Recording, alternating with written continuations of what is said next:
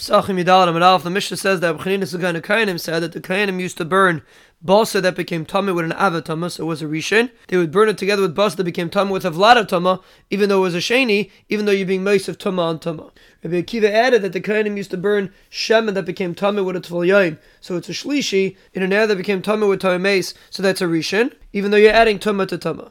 And Maryland's out of here that you're allowed to burn truma tahira together with tamei on Pesach. Rabbi Yossi says it's not a comparison and you have to burn them separately. And he says even the Belazar and Yehoshua that disagree later, if you're allowed to burn truma tamei together with a truma that's only a safek, but by Pesach they both agree that you're not allowed to burn truma tamei together with a tahira on Pesach. The Gemara explains that the bus that was nitma ba'ava toma is a rishon, but the bus that was nitma ba'vlad toma means a vlad vlad that it touched the sheni, and now the bus is a shlishi. So you're taking basar that's a shlishi and you're making it into a sheni, and that you're allowed to do. The Gemara asks that eichel is not metame eichel, so you're not adding any tumah at all. So according to Abai that holds that by truma and kachim it is metame. And according to Avad Ava that says that by kachim it's metame, it's good. But according to Avina that says eichel is never metame eichel, so why is it metame over here?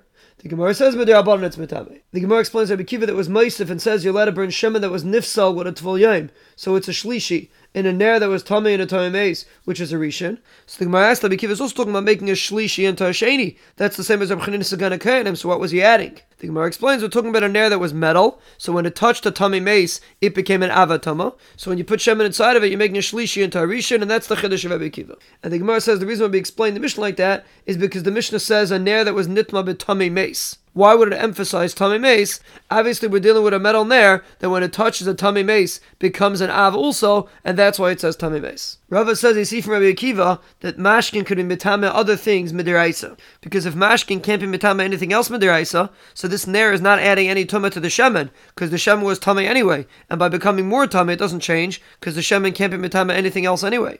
So obviously Rabbi Akiva holds that mashkin can be mitame other things midiraisa. The Gemara explains what does that mean that he learned out from this Mishnah that you're allowed to burn truma tahira together with truma tameya on Pesach because Amir holds that Chanina Sagana was talking about an Avatoma Mediraisa, and the Vlad Hatoma was only Medirabanan. So Mediraisa it's really Tahar, and you see you're allowed to burn a Vlad Hatoma Medirabanan together with an Avatoma Mediraisa. So the same thing would apply when you have Truma on Erev Pesach, which is also Asa Medirabanan in the sixth hour. You're allowed to burn it together with Truma Tamea, which is Asa Mediraisa.